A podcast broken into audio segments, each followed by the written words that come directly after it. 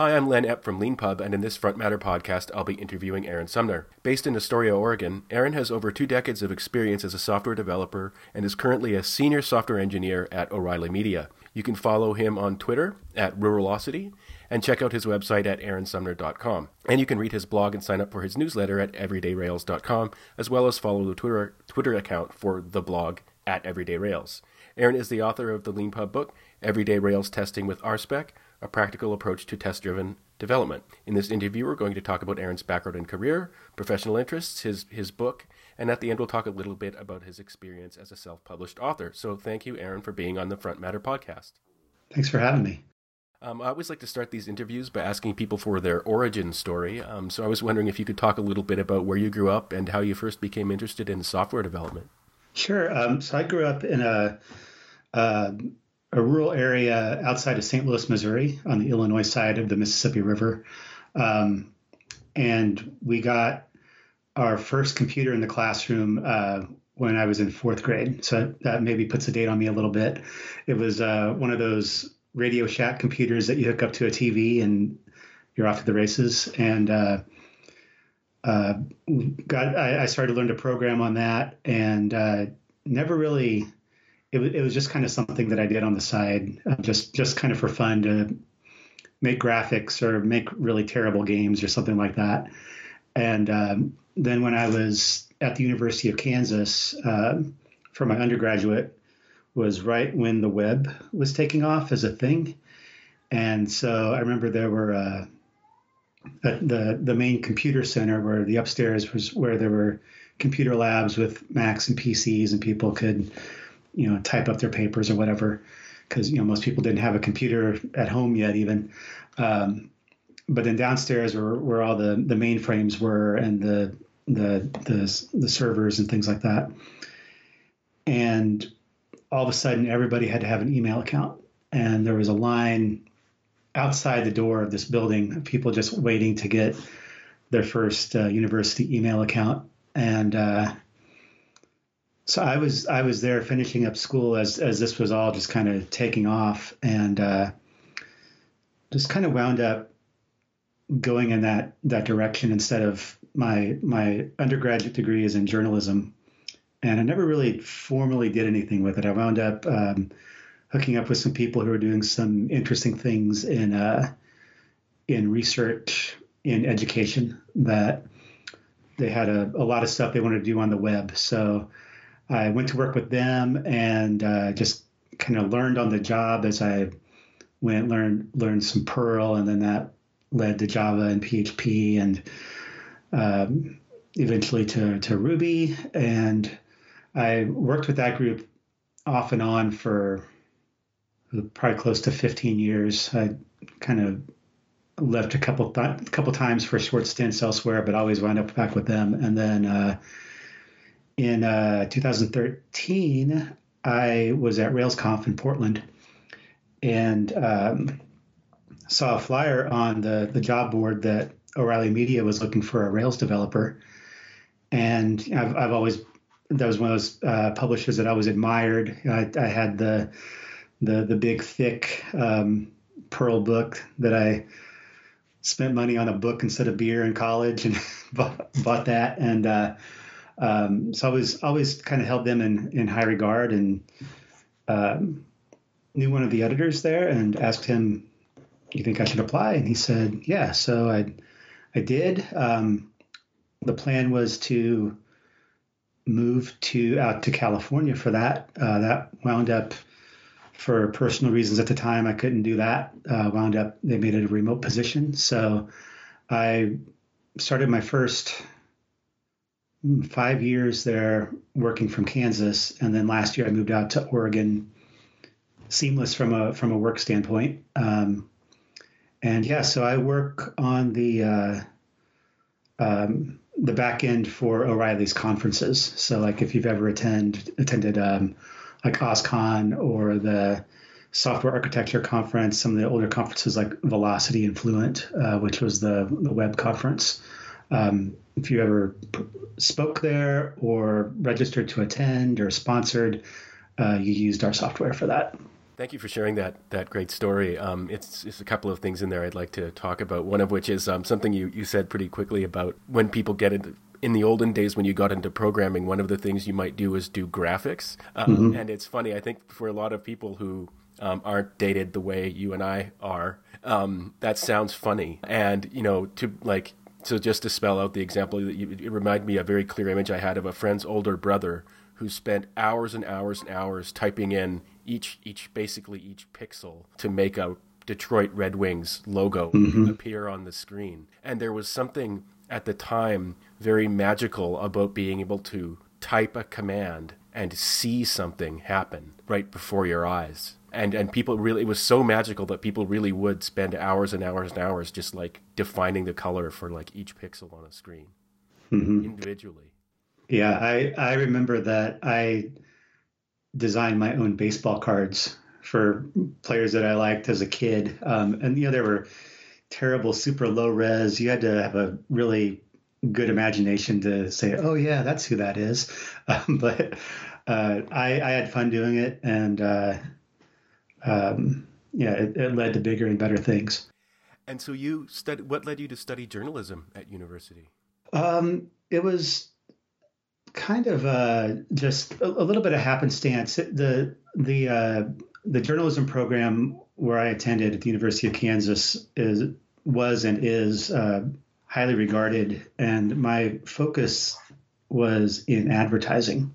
And the reason I went that route was it was a good um, it's a good mix of a lot of different things like uh, like writing and design and psychology and uh, the sales part I wasn't always great at, but there was some sales aspect to it. So, so some uh, like person to person interaction type stuff. And uh, I liked that it was it, it, it combined all these things in like a practical way where I could graduate and go get a job and, and not like, okay, I've, I've got a liberal arts degree. What now? This is before you could kind of dovetail that into a software career or things like that. Like my, my friends who had overlap because they were like maybe English majors or or literature um, wound up going into call centers right out of school, and that that didn't sound appealing to me. They've they've gone on to great things since then, but at the time I was like, I I want to get done with school and and get out and start doing something. And you, so you're a self-taught programmer. Uh, pretty much, yeah. I, I mean, I, I, won't pretend that I didn't have some uh, great people along the way, kind of guiding me along. But I've taken maybe two computer classes, and, and one of them was super, super like intro you know, I could have taught the class. I don't, don't want to sound like I'm bragging about it, but it was like my my last semester in school where I had my capstone project.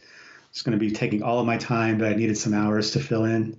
So yeah, I took like intro to computing, which was like this is a mouse and this is how you use it. And uh, again, dating myself a little bit, where some of those things were new to people, but um, I I admit I did that just because I needed some hours that would not take too many brain cycles from my my uh, capstone work. It's really interesting um, how things have changed with regard to that in just even in the last 10 years but with things like khan academy and you know moocs and being able to learn online and things like stack overflow and even google itself um, have changed the way people learn things. And you know back back in in those days when you were learning it was you know literally go to the bookstore and get a book mm-hmm. on something. And if there wasn't a book on that something there, then you maybe checked another bookstore or borrowed a copy from a friend or something like that. And people would actually, I mean, this is this is how you learned how to do. I mean, in addition to the trial and error and c- community that you could develop, like kind of in person with people, you mm-hmm. like the resources that were available were incredibly diminished compared to what we have nowadays. Right. It, it, was it was books, or you go into a university program and spend four years learning something, and then still have to buy the books to know how to do it on the web. yeah, so that's actually the question I wanted to ask you next is related to that. So, uh, and this this this is come comes up pretty frequently on this podcast. But uh, do you do you regret not having studied computer science in university? Do you wish you had done that? Um, there are some things that I wish I um, had a little bit of a better grounding in at times.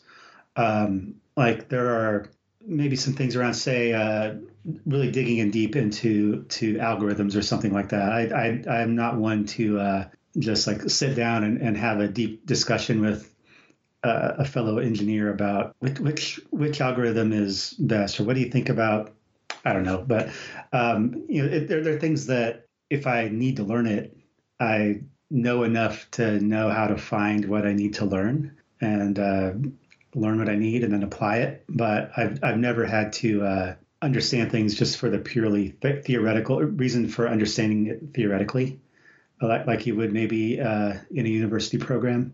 And I, I don't regret that. Um, there there are times where knowing this algorithm instead of this one would make something a little bit faster. Um, and that's where it's good to know. But um, that sort of thing is increasingly getting abstracted away from us. I think where somebody much smarter than I am has has uh, figured that out and made it so it's easy for me to apply to my problem.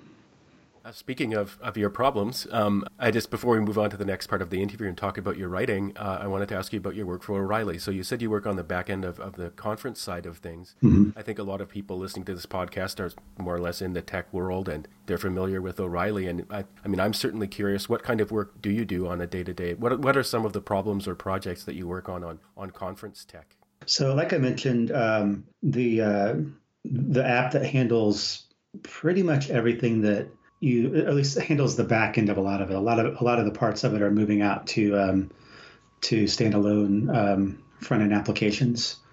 Uh, but the back end that processes everything. So whether it's um, so let's kind of start from the top ish where the the uh, the planners at O'Reilly have decided, okay, there's going to be this event, OSCON 2020 in Portland or whatever. And uh, the call for proposals opens on this date and runs through this date. So the system for that is on our back end. And uh, um, so then you decide, okay, I've got a great idea. I want to talk about uh, open source in self publishing or something like that. And I want to submit that talk. So go in and submit your proposal that goes through our system. Um, fast forward a little bit to where the proposals are up and you decide, oh, I want to attend this event. So going in and registering and saying, oh, you know, which package do I want? Some of them might have extra tutorials or workshops that you have access to versus uh, just attending the regular, you know, 30, 40 minute sessions. Um, so going in and registering, uh, this handles that. Um, lots of reporting on the back end for how many people need uh, vegetarian meals versus regular meals. Soup to nuts. It's it's. Um, so you said soup to nuts, um, uh, and I, I saw on your profile on LinkedIn that you also work on security initiatives. I do. Um, so the engineering department is broken up into teams that work on their own parts of you know conferences is a one part of everything that the company does.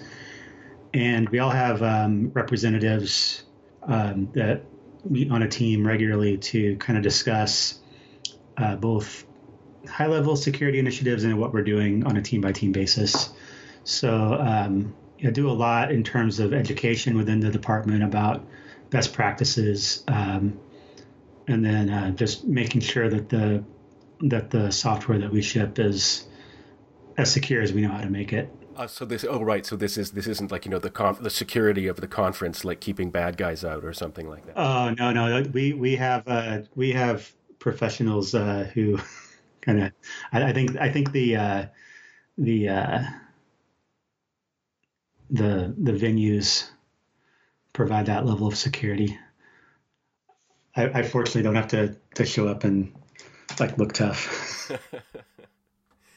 Um, and so, uh, moving on to the next part of the interview, so you eventually started writing a blog. Uh, how did that come about? So the um, the blog uh, predated the book, um, and was one of those things where I, I learned a lot from um, the Rails community in particular. Um, I, I was I was pretty well ingrained in Ruby at this point, and started thinking about what are some ways that I can uh, contribute back to this community. And I was noticing, so I was involved in a, a small uh, local meetup where I was living at the time in Kansas. And there were some of us who were doing Ruby development. Uh, some people were doing PHP. Some people um, doing a lot of people doing Python. Uh, Django came out of Lawrence, Kansas, where I have lived a good while. Um, so we would all get together and just kind of talk about talk shop, you know. And um, there was there were a couple people in particular who were a little newer to Rails than I was at that point, and um, would ask questions and I would answer them. And I kind of realized, you know, if if this is helping one or two people here, maybe it would help a few more people if I put it online. So that's how the blog kind of came to be. Uh, it was inspired a lot by what um, Ryan Bates did with Railscasts, which was a, a, a weekly video service with you'd have you know five ish to ten ish minute long videos where we talk about here's how to use this this library to do authentication with your Rails app or um, you know, whatever whatever little piece of functionality. And uh, he, he probably built up a like four or five hundred episodes and then then called it quits after a while. But I wanted to do something like that, except more in traditional blog form, where you know I could I could write more than talk and uh, um, list out code and, and just try to find some uh,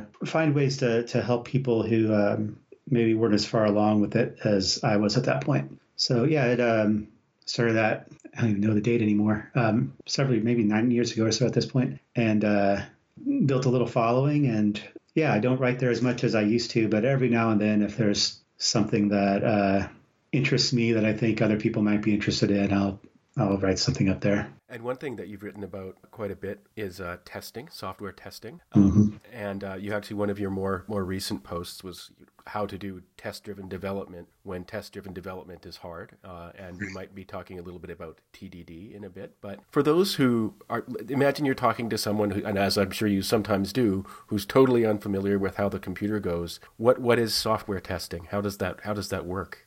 So the way I like to um, describe it is, you know, imagine you're um, you're building up some software kind of bit by bit, and the first few features you can open up what you're working on in your web browser or on a simulation phone or wherever the the the end platform is. And you can click around a little bit and you can see okay yeah i think this is working. And if i you know what if i type something a really long string in here? Oops that broke. Okay i can fix that and I can go back and reload it and okay now that works on to the next next little bit of functionality for my software. And that's that works pretty well when you're work when you're starting out but over time that doesn't scale. Um, where you uh, as you add each thing not only do you have to test that new thing you have to go back and manually test all those other things to make sure that the new thing didn't break something that that you wrote two weeks ago or two years ago.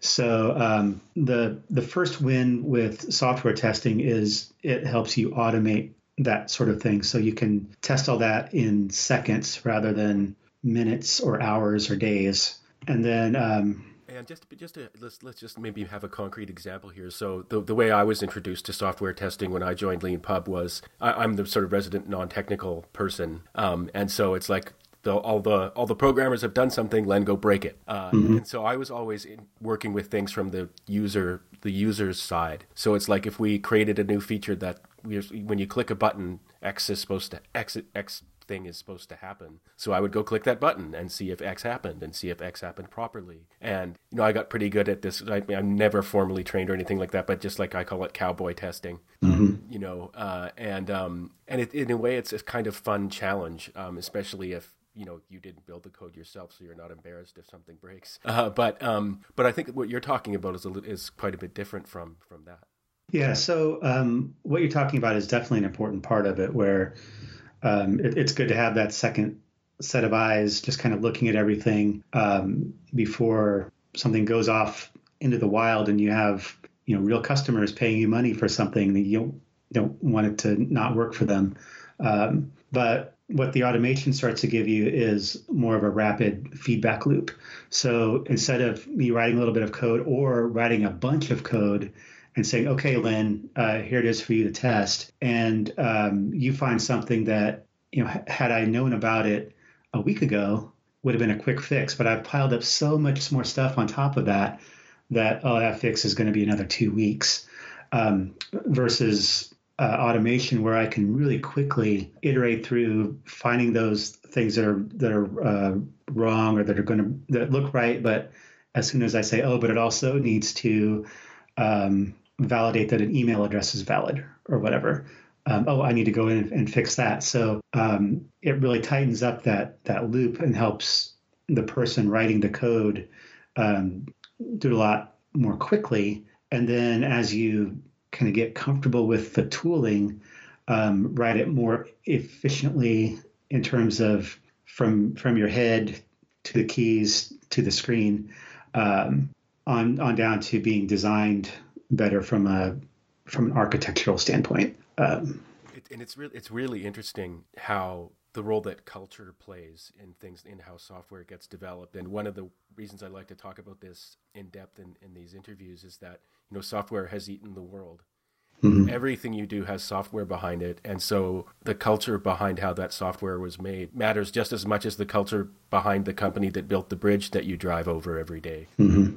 And I was interviewing a computer science professor once who talked about how we're sort we're sort of still in the like we've been people have been programming for decades and decades now. But we're imagine if you were only 70 years into the medical profession or something like that. And one one great image I like to bring up in that, and, and he well anyway he talked about how like we're only now kind of at the point where we're learning you need to disinfect before you operate. Mm-hmm. Uh, and the the example I like, the image I like to give of that is that you know how in a normal man's suit there are still buttons on the sleeves, often even if you can't unbutton the right. sleeves those are from when surgeons wanted to be able to unbutton their coat to roll up their sleeves. Oh. So they could operate and not get blood on their mm-hmm. sleeves. But of course, that you shouldn't be operating in the coat that you just came from lunch with, you know, and it, it took people a, a, long time to learn that uh, right. for, all, for, all, kinds of really basic, well, complex reasons, actually. Uh, but so test driven development is the idea that you should be testing as you go. And it can actually be really, that, that is a, that can actually be really hard to convince someone to do, like let's say a superior, because it slows down the development, at least in the local sense. It, it can, especially up front. Um, there's a, a quote that I like, and I think it's from Kent Beck, but I'm not certain now. Um, but the notion of slowing down to go fast. Um, I, I, think it's just like anything. Like, like I remember when I was learning how to drive a car and I was out on a country road and I was maybe breaking seven miles an hour. And I just thought I was just zipping down at a million miles an hour. It just kind of felt like everything was going by so fast. And you know, I'm sure the instructor was just rolling his eyes as I was creeping along there and uh, super timid. Um, but you know, as as you get comfortable with you know how the wheel feels in your hand and how much you have to turn it to to go this far left or how hard you have to hit the gas or the brake or whatever, um, you get more efficient with it. And it, it, it eventually gets to something where you don't even think about it a whole lot. You're just, okay, I, I need to go to the grocery store, get in my car, and then five minutes later I'm there. And you know, for better or worse, you may not even remember how you got there. But um, I think that testing is uh, is similar, where as, when you're newer to it, there are two ways you can go about it. Um, one, you can sit there with a blank screen and say, okay, I, I know I need to write a test first, but I don't know what I'm supposed to write. But the same could be said for, you know, I've, I've got a blank screen with software that's supposed to do something and I don't I, I know it's supposed to add up to 45 but I don't know how to write the code to make it add up to 45 or, or to make this cool animation uh, on a on a web browser or whatever um, the with testing over time as you get to know the tools um, you can say okay I, I know that it's supposed to be 45 now let's kind of back up and think about okay what are my inputs that are they're going to take that I'm going to bring in. So whether they're that's nine times five or whatever, um, and then how do I say okay, bring this in, make this happen, and then the result of that should be 45 or you know whatever. The the order is complete or the the um, the markdown has been rendered into a PDF or, or whatever it might be. Um, the the testing and the coding start to kind of interweave with each other where you're writing a little bit of test and a little bit of code and a little bit of test and a little bit of code, and that's where um, you're talking about those feedback loops that gets a lot more rapid so I can see, yes, I'm on the right track because the test tells me I'm on the right track rather than, okay, I wrote a bunch of code and say, okay, Len, could you test this for me? And yeah, I have to wait hours for you to get back to me or because you're busy. And yeah, it's interesting you mentioned the feedback loop because I think at least one way of developing software that was in the past conventional, probably is now, was to have, you would have maybe a non technical executive sitting on top of a bunch of managers that report to him or her, and those managers might not be technical, but then they've they've they've got like buckets of activity that they have categorized. So, for example, there's the person who writes the code, and then conventionally there's actually it's a separate group of people that test the code, and so a bunch of people might write some code, give that code to the manager who then goes and gives it to the i mean i'm just putting this in a kind of cartoonish way but like sure. has, has to go and then give it to a bunch of people whose only job is to test that code and then this can create an adversarial relationship between the coders and the testers and it can also create a sense of hierarchy in the organization where the person who's doing the testing is lower down than the person who's doing the actual coding and so combining these processes overcomes, in order to combine these processes, you often have to overcome a lot of institutional practices that are, mm-hmm. are baked into just the, the, even the, the organizational structure itself. Yeah, I, I, I think you're right. Um, I've been lucky to work with some really great um, like QA type testers like that, where um, the the the work that that we do up front as as developers to kind of check our own work as we go kind of makes sure that their their time is going to be better spent. They're not going to be finding silly errors. They're going to be fine if they find something. It's because oh wow, you know we didn't even think about that. Um, that's a that's a really uh, you know it, it's a weird case, but it's legitimate enough that we need to address that before we take this live. Um, we're not just kind of saying okay, here's some code, and you know oh, you, you you spelled the company's name wrong here to, to like use a really uh, simplistic example but um, yeah I, I, think it, it makes every step of the of the process um, more efficient over time and, and, makes sure that the the people doing that traditional testing like you described um, are really testing things that matter and not just testing to make sure that we spell their names right uh, speaking of testing, uh, you had a you had a line that I really enjoyed from uh, a blog post that I think you published in June. The line goes, "Who here remembers when we had to make sure everything still worked with some shitty old version of Internet Explorer?" Yeah.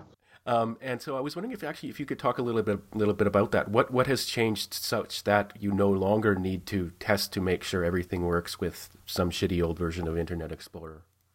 Um, yeah, unfortunately, I think we're getting back to that stage where there, there, there are browser differences, and, and I don't do a, as much front end development as I used to, but um, for a long stretch, um, you know, libraries like uh, jQuery, which is a JavaScript library that uh, was and really is still very popular um, across the web to um, it, it, to do some work so that you know I, I write my my interactivity with jQuery, and then jQuery does the work to make sure that it compiles down in such a way that uh, Internet Explorer can uh, can uh, work with it properly, and Google Chrome and Firefox, and not just the current Firefox, but maybe a Firefox a few years old. Um, the good news is some of those really, really old versions of Internet Explorer or yeah, they're so far in the minority now that probably don't have to worry about them. But there was a time where um, they were just a thing. So I know that a lot of um, a lot of people who really focus on front end work and and libraries like jQuery and now um, React and, and Vue.js and you know there, there's a new JavaScript library every week. So um, um, I know that if when you use them correctly, you have to worry about that that less that it's going to work differently in this browser than this browser. Um, the nice thing with testing, with to bring it back to the automated testing though, is a lot of that is automatable now. So I can say, okay, run through this scenario through uh, Firefox. Okay, now this time run it through uh, IE 11 or um, or Safari or, or whatever, and um, find those issues a lot quicker than you would um, if you had to have 12 browsers on your computer and uh, go through each one of those one at a time. Yeah, well, it's really interesting to, to, to, you know to date ourselves once again. You know, in the in the olden days, when you got an internet browser, you bought it, and it mm-hmm. might have come on a disk, and then you would you know put that disk into your machine, and then you would install the program, and that was the program you had. Uh, it, they didn't update. Um, yeah. If you wanted an update, you had to go buy a new disk and you know mm-hmm. come back and put it in your computer and, and and put that on there. And so what would happen in the you know sort of not even just the early days, but in you know the in the when the internet started when the World Wide Web started becoming very popular and things like commerce started to happen on it, people would be like, "Hey, I, I tried to make a purchase on your website and it didn't work," and then you'd have to ask them, "Well, then we, we still do this that these days when we people who run e-commerce sites, but still." you know, if someone had an old version of a, an internet browser, then either they couldn't use your site or you had to do something to make it so that mm-hmm. it was compatible with that browser. Mm-hmm. But nowadays, uh, you know, when I, I use I use Chrome mostly, and I see a little arrow when I need to update Chrome, or when I have the opportunity to update Chrome, and I can just click that and do it. I mean, I'm I'm not a web developer, but I've often I've when I read your line uh, about the shitty old version of Internet Explorer. That's what I thought about. And so one of the answers to someone saying, you know, I it, your something on your site isn't working, we can nowadays we can say, well, click the update button, and you'll, mm-hmm. and you'll be fine. Um, yeah, it's something that you couldn't you couldn't do before. So it's kind of like the the solution is on the other end now. Mm-hmm. Yeah, it is definitely a lot easier. Um, it does kind of now. Now we're kind of uh, you know, instead of the shitty old version, now it's the shiny new version. Like, oh, there's this new feature in Chrome that uh, breaks this one weird thing that we were doing, but you know, ideally the tooling is in place to make that fixable and not, oh, best best used on on uh, Firefox version this exact version or. Yeah, well, it bring it brings. I mean, updates bring their own hell with them too, right? So, for example, it's like, oh, I click the update button because I associate the word update with improvement, and now half my apps mm-hmm. don't work. Right. You know, and this this is the sort of like you know sweaty finger of death when you go to click the button to update your your operating system. You know, yeah. like what is going to happen? Because I know a bunch of settings are going to change on me. I know there are going to be things that I can't work. I mean, I, I work on a Mac, and I get these periodic warnings like, yeah, your your operating system doesn't work with this app anymore you know, mm-hmm. or, or, won't work optimally. What does that mean? You know, mm-hmm. uh, click here to learn more, and it's like, what am I going to learn? Like, but I'm I'm fine. Sorry. Yeah. Oops. Yeah. Um, so uh, moving on to talk about your book. So there you were. You had yeah. this. You started writing this blog, and it was doing well, mm-hmm. and then you decided to make a book out of it. And it's been, I should say, it, it, I think you published it first, the first version on Leanpub in 2012, uh, and this has been one of our more successful books over time. So it's it's been a long time that we've been looking forward to talking to you. Um, you decided. Well, actually, I guess the first question I should ask is, um, why did you decide to publish the book in progress? So um, I had started this series on test-driven development, and it was really it was specifically on how I learned to to do it because you know we've talked about it. I don't have a a formal background in a lot of this, and I was kind of learning it as I went.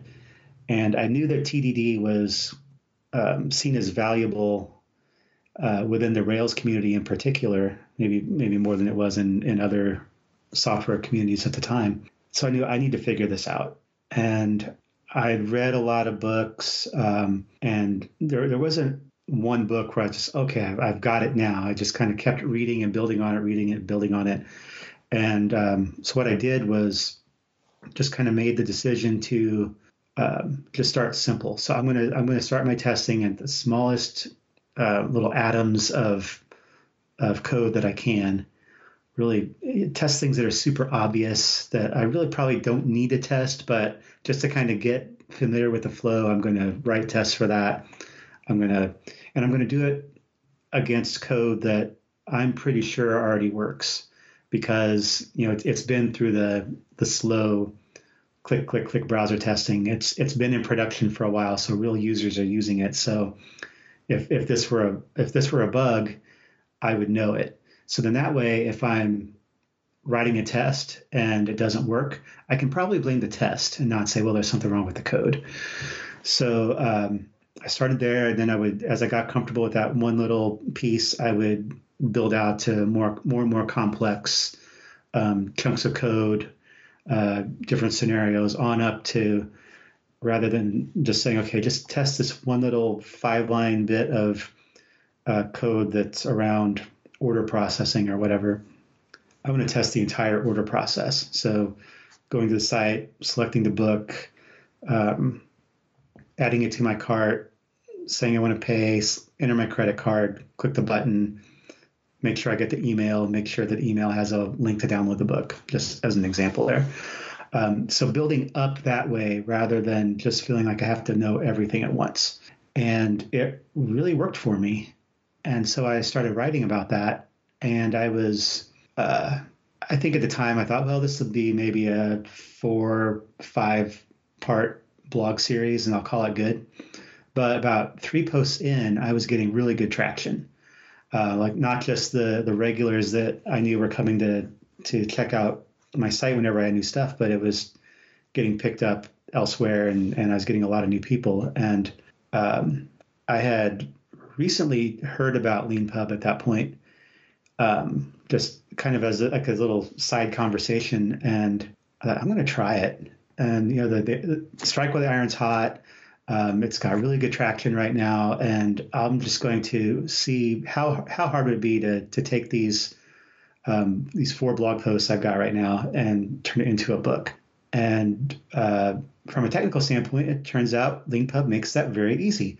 Um, and because I was already in Markdown, so I just you know copied the files over, had to tweak a few things, and uh, like a few hours later, I had something there and just said, "Okay, it's not done, but you know if you want to buy it, kind of support the work." Um, I don't know what to charge, so nine dollars, and uh, um, I figured maybe I'd sell a few copies, maybe a hundred, and I hate to say I don't even know how many copies. I think maybe around sixty five hundred at this point, um, but it really took off quickly, and uh, there were a few people who were like, "Oh, this isn't done. I want my money back." But by and large, people are like, "Oh, this is great. Um, you know, keep it up. Um, have you thought about?"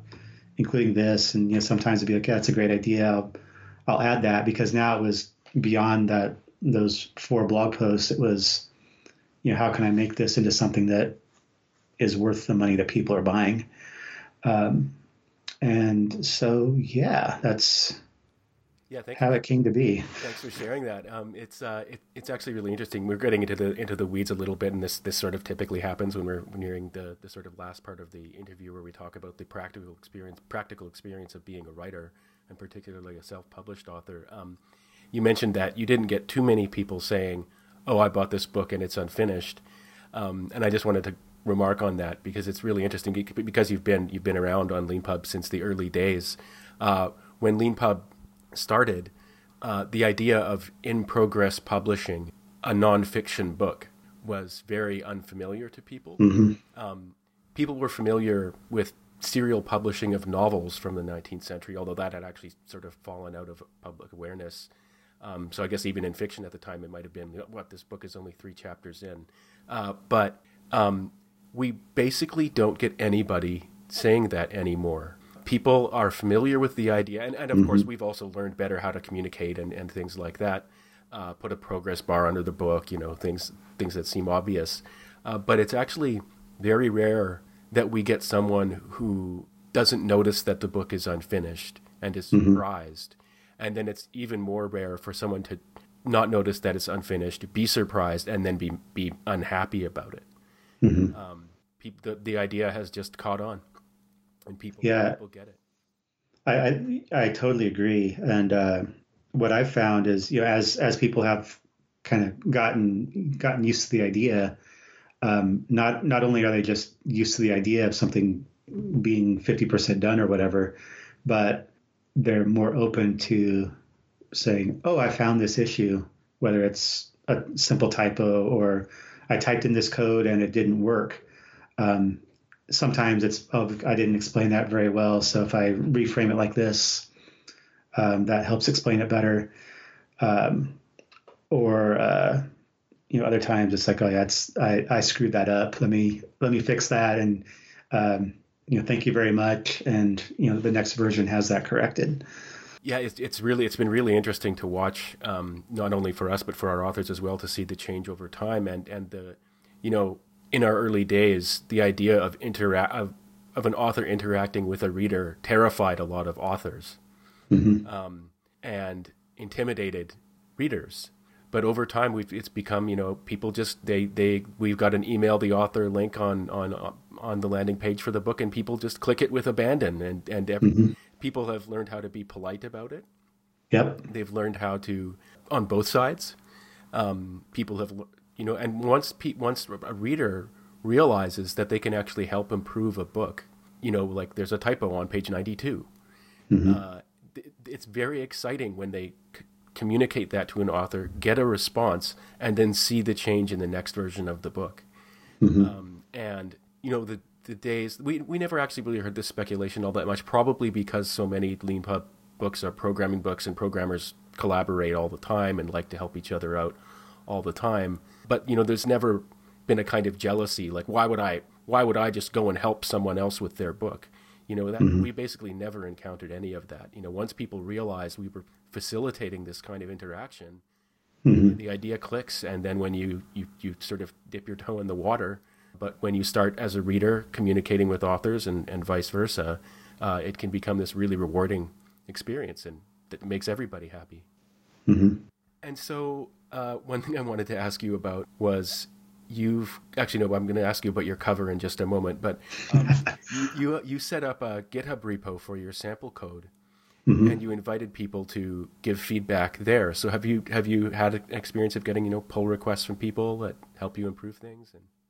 So it's it's a little bit weird in that uh, it's not pull request driven. Um, I do uh, use the issue tracker on the so the the sample code is in the repo, but not the book's contents. Um, the book's contents I, I keep separate, and I I keep that private just so I can.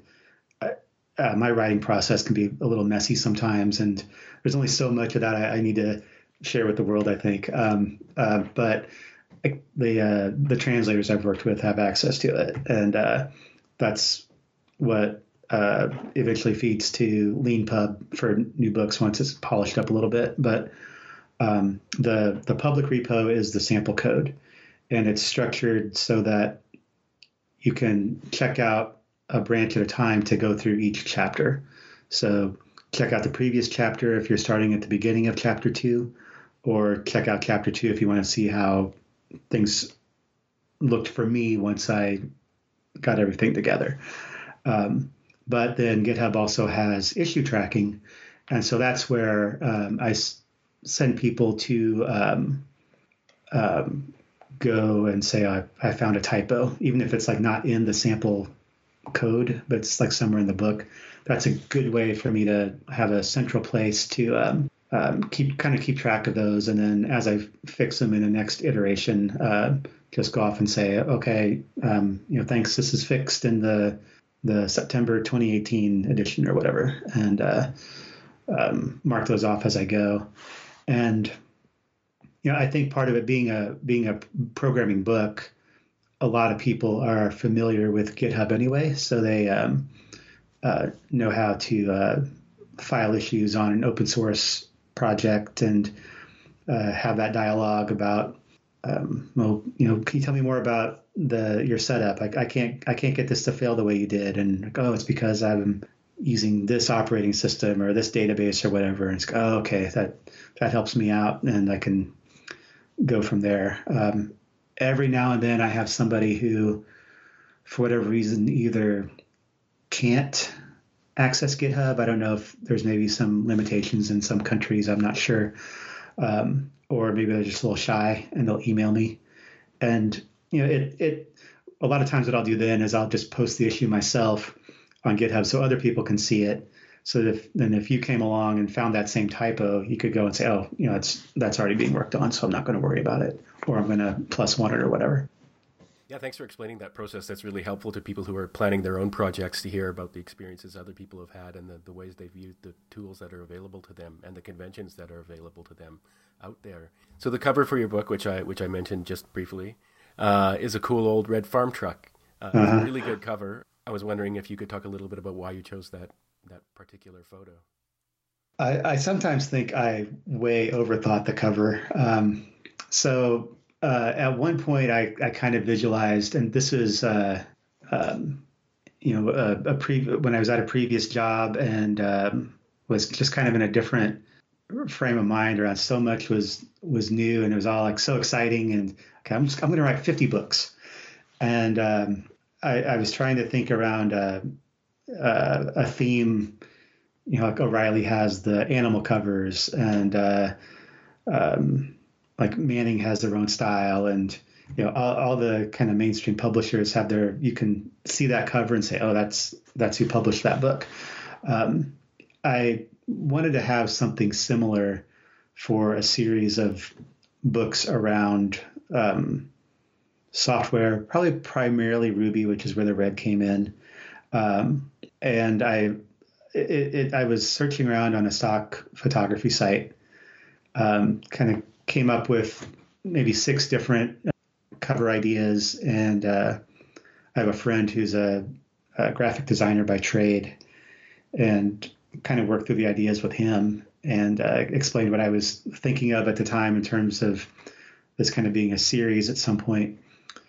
And so uh, that's that's where we headed with with the truck. Um, I I have an old truck. It's not that old, and I, I don't leave it parked in a field like that. But uh, um, it that kind of resonated with me as well. Um, uh, so yeah, the the series of books with other I don't know if they would have been vehicles or what. Um, never hasn't hasn't come to pass yet, but that that was the the origin behind the, the book cover.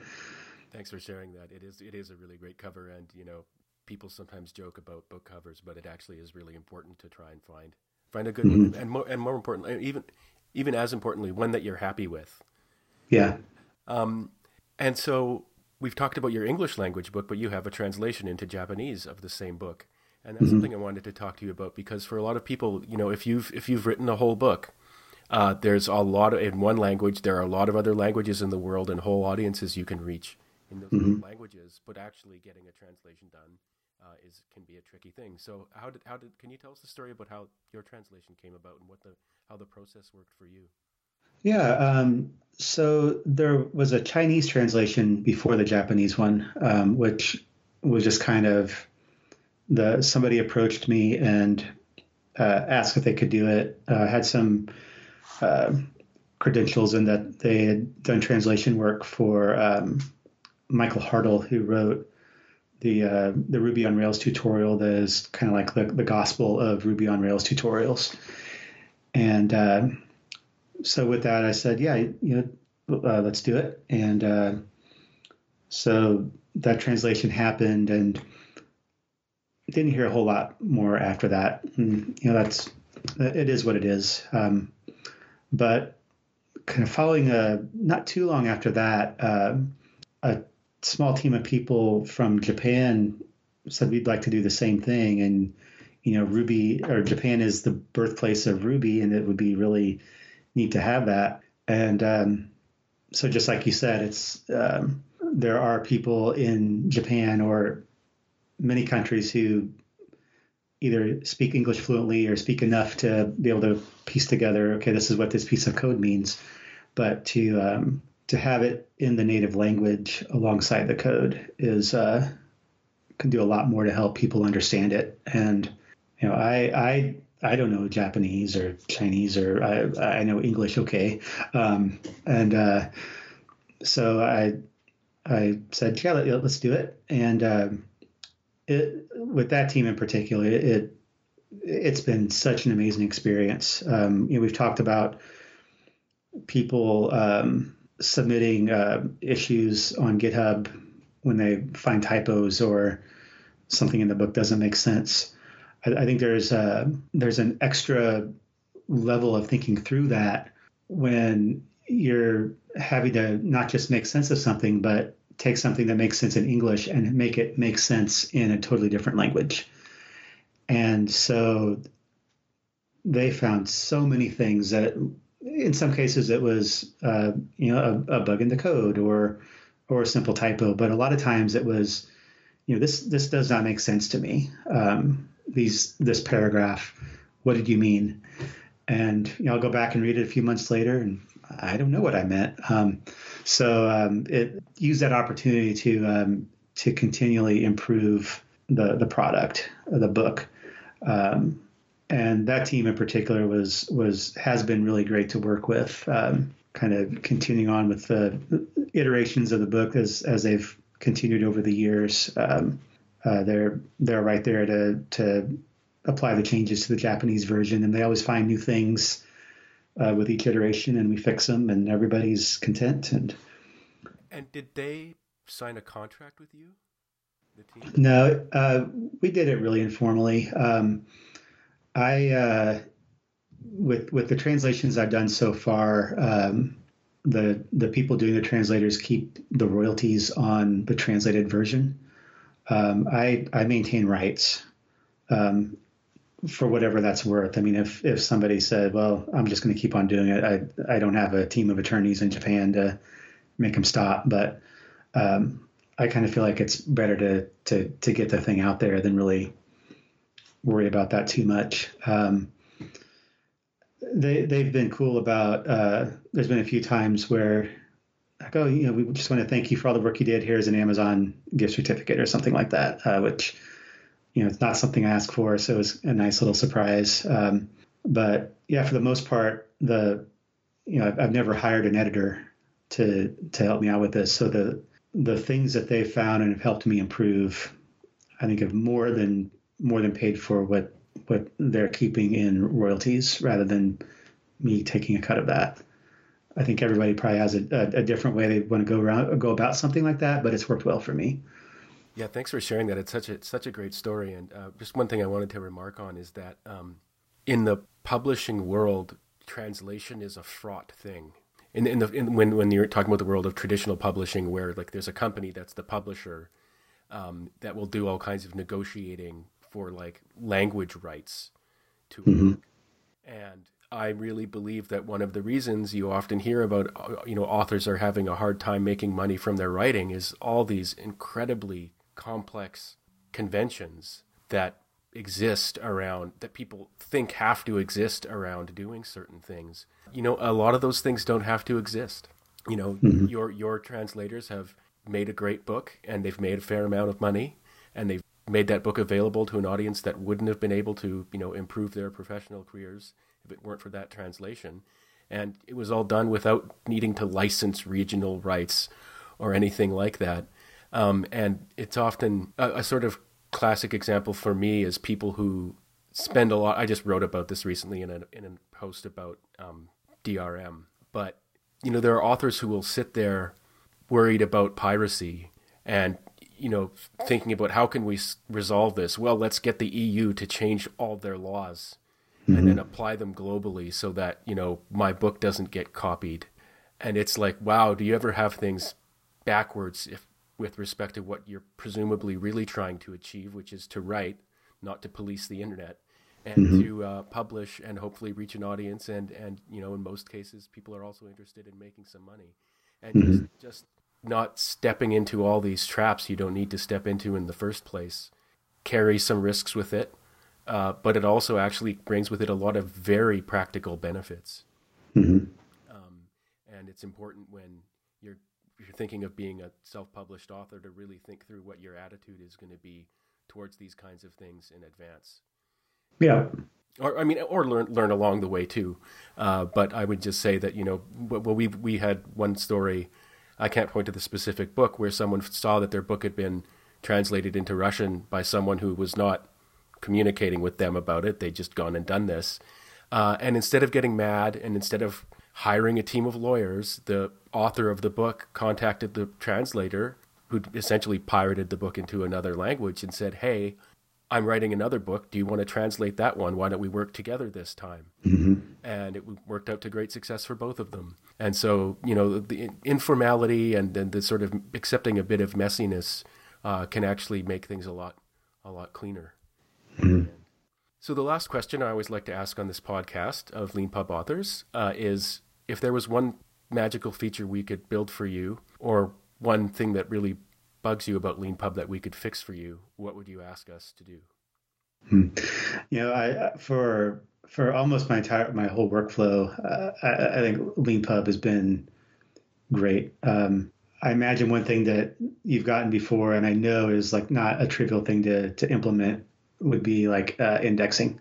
Yeah, that's that's that's planned in the Markua spec. So for anyone listening, uh, you write you write Leanpub in a flavor of Markdown called Markua. Now we we all well no that's not exactly right. We have an old thing called Leanpub flavored Markdown, but we've replaced that with a whole new kind of you know Markdown for books basically called Markua, and it is fully specified. So we've specified how we're going to let you create indexes in books writing in this syntax, but it's not implemented yet. So it's been it's the the plan is there. It's just the execution, but eventually we will have very robust support for book indexes. Mm-hmm. I kind of feel like that's uh, uh, also not you know with with uh, my books in particular. I, have I've resisted print with them just because they change so often. Um, so you can, you can keyword search an electronic book. Um, so it makes indexes a little less important than they were with print only. But I, I do have people ask about it every now and then. It, it, it's cool to know people are thinking about it. Yeah, yeah. Well, no, indexes can be very, very important. Particularly, I mean, you know, I shouldn't say I don't know if I've ever seen an index. Oh, I probably have in a fiction book, but in a nonfiction book, actually, an index can be a whole.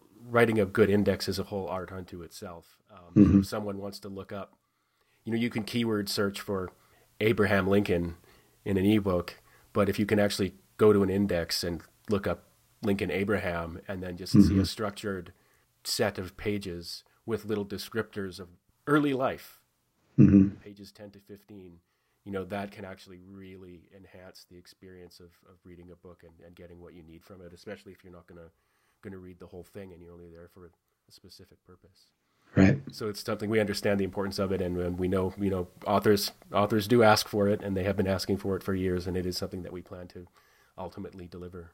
Well, thank you, uh, Aaron, very much for taking the time to do this interview. I really appreciate it, uh, and thanks thank for uh, using Leanpub for your books and for being a Leanpub author. Yeah, I've been very happy all these years. So, thank you. Thanks. And thanks as always to all of you for listening to this episode of the Front Matter Podcast. If you like what you heard, please rate and review it wherever you found it. And if you'd like to be a Leanpub author yourself, please check out our website at leanpub.com. Thanks.